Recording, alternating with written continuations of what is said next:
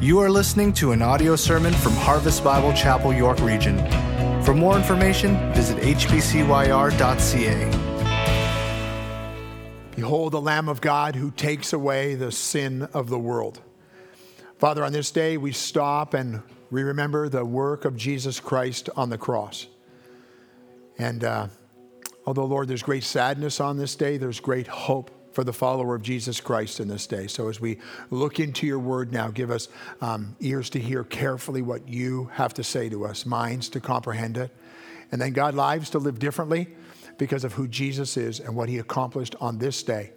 We pray these things in Jesus' name. Amen. Amen. Well, you can take your seats, and while you're doing that, uh, grab your Bible and open it up to Hebrews chapter 12.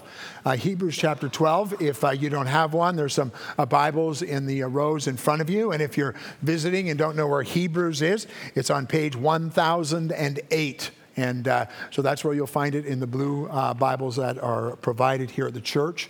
Um, you know, uh, Charles Dickens wrote a famous novel. It was called A Tale of Two Cities. The very first line in the novel, it's going to come up on the screen for you. Um, the very first line in the novel said, It was the best of times, it was the worst of times.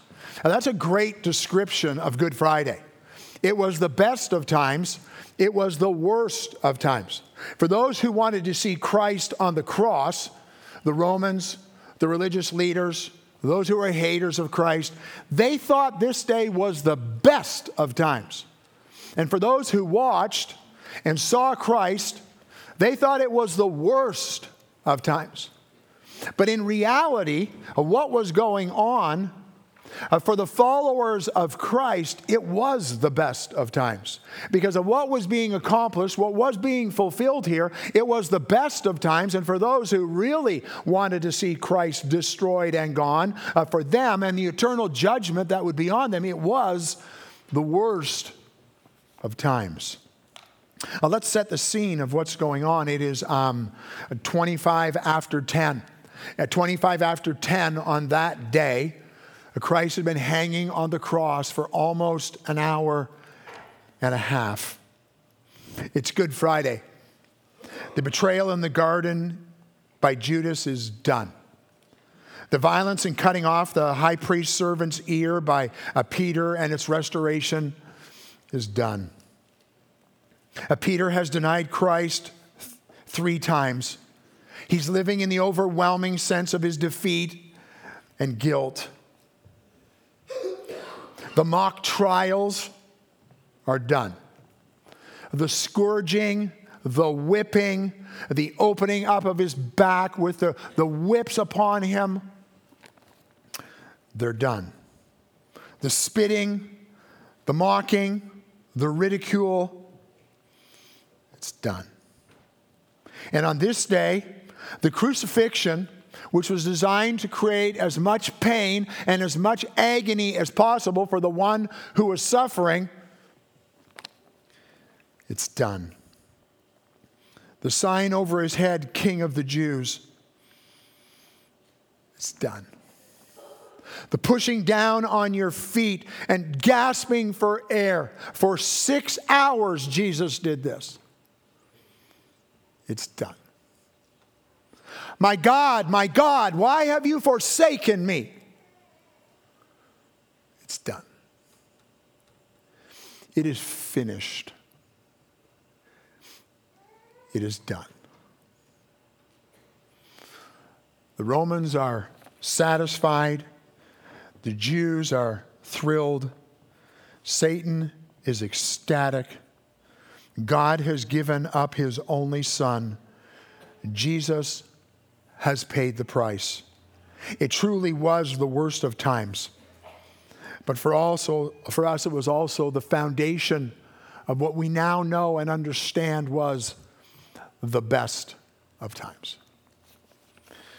We're going to look in Hebrews 12 today and uh, just three verses. I'm going to start at verse 2 and then 3 and then uh, back to verse 1. Listen as I read. Looking to Jesus, the founder and perfecter of our faith, who for the joy that was set before him endured the cross, despising the shame, and is seated at the right hand of the throne of God.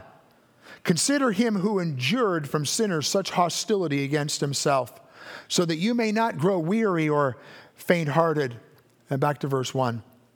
Therefore, since we are surrounded by so great a cloud of witnesses, let us lay aside every weight and sin which clings so closely, and let us run with endurance the race that is set before us. Just three thoughts today, three things for you to focus on and to think about it. Here's the first thing, right in the verse look to Jesus. Look to Jesus. Looking to Jesus, the founder and the perfecter of our faith. In the New American Standard, it says, fixing our eyes on Jesus.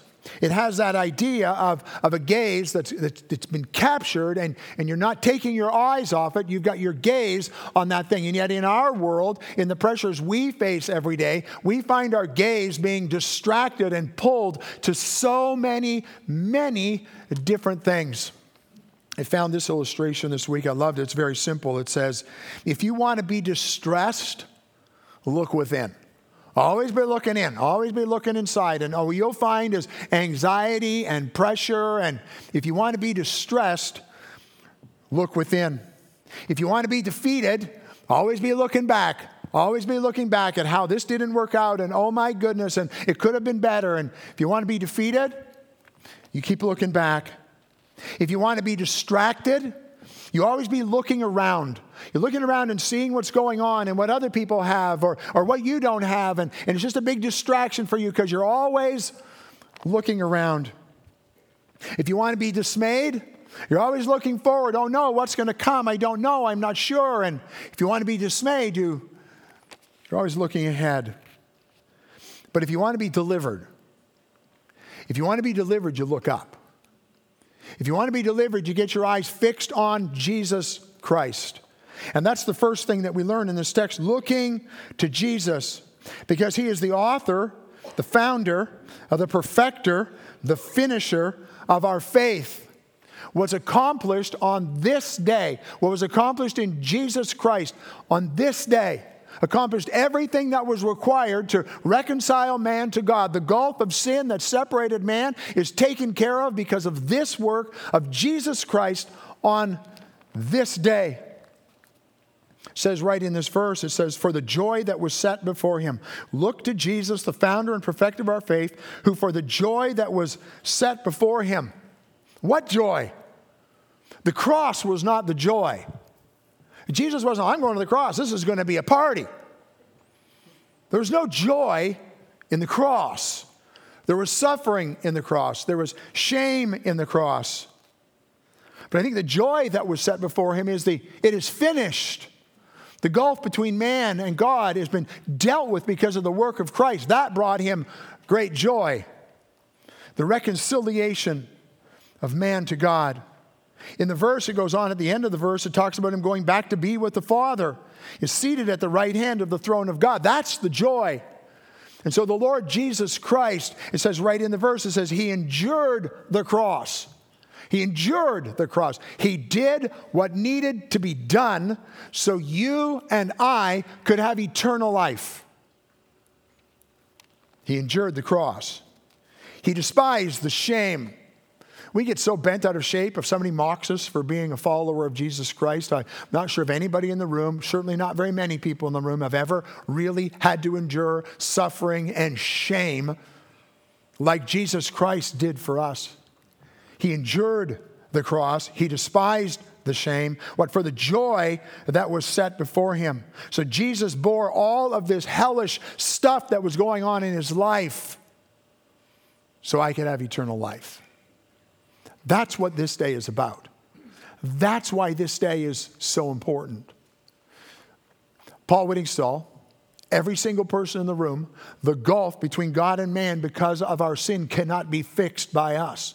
God's standard is righteousness. God's standard is purity. God's standard is holiness. God's standard is no sin. And there's not a single person in the room, there's not a single person in the, in the world that can, go, that can carry that gulf that Jesus Christ, He paid the price. He was the sufficient sacrifice. He was the only one who could shed His blood so we could have eternal life. He is the only one who could satisfy the demand of God, and He did it for us. Look, look to Jesus.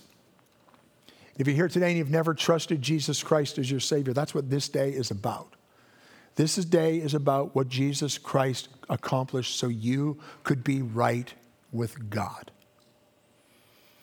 And it's a gift that He offers to you. You can't earn it, you don't deserve it. It's a free gift, and all you can do is receive it. And today, this is the day. Believe on the Lord Jesus Christ, and you will be, you'll be saved. It's a transfer of your trust. It's I'm placing my hope in what Christ accomplished for me. Believe today and be saved. So the first thing we see, see it says, uh, looking to Jesus. In the next verse, it says, consider him. Uh, consider him.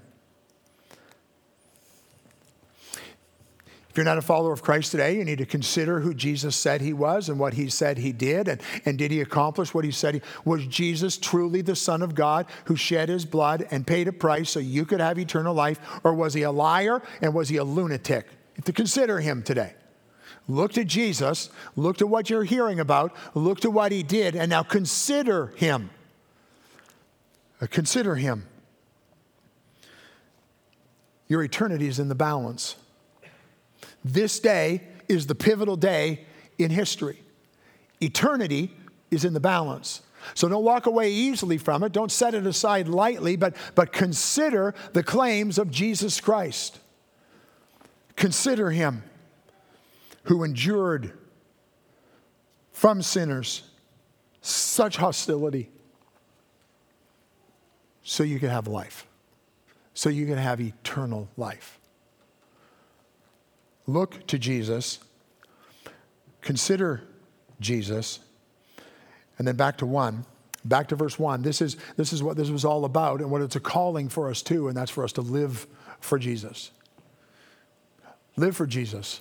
Look what verse 1 says. It says, Therefore, since we are surrounded by such so great a cloud of witnesses, let us lay aside every weight and the sin which easily clings so closely, and let us run with endurance the race that is set before us. So let us also, and then let us run. There's a living for Jesus part, but I love the first part of this verse because it's a great reminder for us. Um, Therefore, since we are surrounded by so great a cloud of witnesses, if you'll remember Hebrews chapter 11, it's the, the hall of fame of, uh, of people who've gone before, okay? Um, and so he starts out by saying, Therefore, since we're surrounded by so great a cloud of witnesses, he's not saying that all those guys in Hebrews chapter 11, they're sitting in heaven watching us as we play the game today. That's not what he's saying. It's more like this. If you watched the uh, Blue Jays opener yesterday, um, uh, Roy Halladay, they, um, who was killed in an airplane uh, crash back this past year, they brought his family out, and, and so his, um, his name plate went up on the wall of fame or whatever they call it in the stadium. And there's a whole bunch of names that are up there, uh, people who've gone before. Uh, people who we kind of live in, in, in, realizing what they did. Well, that's a baseball analogy of, and it's a great thing for baseball players. They remember those guys and what they meant to them and all the rest of it. Well, that's what he's saying here. That's the same idea saying here. Therefore, since we're surrounded by so great a cloud of witnesses, the people who have gone before, faithful people who poured out their lives, have gone before us. Since you're surrounded by these amazing pictures that have been given to us, now, now here's what we do. Here's what we do. Let us lay aside. See, the salvation that was offered in Jesus Christ was a price that was paid that you didn't deserve and you didn't. I already said that. But, but here's the reality it was done. And now there's a result that comes from it, and that is that we live for Christ. There's a result that comes in our lives, there's things that we do. Let us lay aside, and he gives uh, two illustrations of it right in the text. He says, Let us lay aside every weight and sin which clings so closely. Let us lay aside every weight and sin. Everything that can distract us, everything that can be a weight, is not necessarily sinful. But it can cause us to be distracted. It can become a sin, but there's lots of things that are out there that compete for our time. And he says, we need to lay those things aside. Let us lay aside the weights. What do you find yourself anxious about? What do you find yourself thinking about? Instead of your eyes fixed on Jesus, you're looking around all the time you're seeing. Lay those things aside and get your eyes on Jesus Christ. Let us lay, lay aside every weight. And if you have weights on you today, lay them aside. Put them aside. I'm going to get focused today and the next day and the next day, one day at a time. I'm going to get focused on Jesus Christ in my life. Let us lay aside every weight. And then the sin. What's the sin? What's the sin that made you, when you're deciding whether you are coming to not today uh, to church, it's like, uh, you know, maybe I, I, don't want that guy to stand up there and yell at me for 18 minutes and feel guilty all the time for the stuff that's going on in my life. You, the, the Word of God here saying, set it aside. Deal with it because of who Jesus is on this day, as you remember what Christ did, as He shed His blood, as He suffered for you, as He took your shame Lay aside your sin. If we confess our sin, he is faithful and just to forgive us our sin and cleanse us from all and all kinds of unrighteousness. Live for Jesus. Says these things so easily ensnare us. And then he says, let's move forward. Let us run with endurance the race that is set before us. That word um, from the Greek and in the word um, endurance is a, a sense of determination. It's I'm sticking with it. I'm not giving up. Let us run with endurance. It's also a picture of um, undelaying. I need to do it and I need to do it now. Let us run with endurance. I'm not going to get sidetracked. I'm going to stick with it and I'm going to start right now. Right now. That's what we're being called to. That's what followers of Jesus Christ are called to on Easter. Let us remember what Christ did. Let us remember what he accomplished. And let us look to Jesus. Let us truly consider him who endured the suffering for us. And let us live for the glory of our Savior, Jesus Christ. Well, so what? As Dickens said, it was the best of times, it was the worst of times. A great description of Good Friday. Was the worst of times because of the suffering that our Savior had to do for you and for me.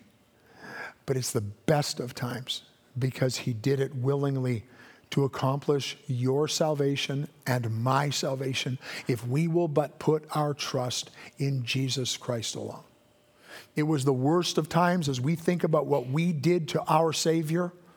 It is the best of times because he did it willingly. And now, as a follower of Jesus Christ, I need to live out of the abundance of that for the glory of my Savior, Jesus Christ. It's a description of Easter, it's a gift. Have you received it? And are you living it out because of who Jesus is and what he has done? Let's pray. Father, we thank you for your word. We thank you for this text. We thank you for the challenge that it is. And as we consider it in the context of who Jesus Christ is and what he did for us at this time on this day, oh God, I pray I pray, Lord, that you would pour your spirit on us and we'd be changed people, even as a result of coming here today. In a new and a fresh way, we would live out our lives for the glory of our Savior, Jesus Christ. We would have a passion to live out every day, remembering what Christ did in these moments for us. And for the person who's come here today who's never put their trust in Jesus Christ, I pray, Father, that they would for the first time catch a glimpse of what Jesus Christ did so that they could be saved and they truly would trust Jesus Christ alone for this work, God. Their salvation would be in Christ alone. Do this work for your glory. We ask these things in Jesus' name. Amen.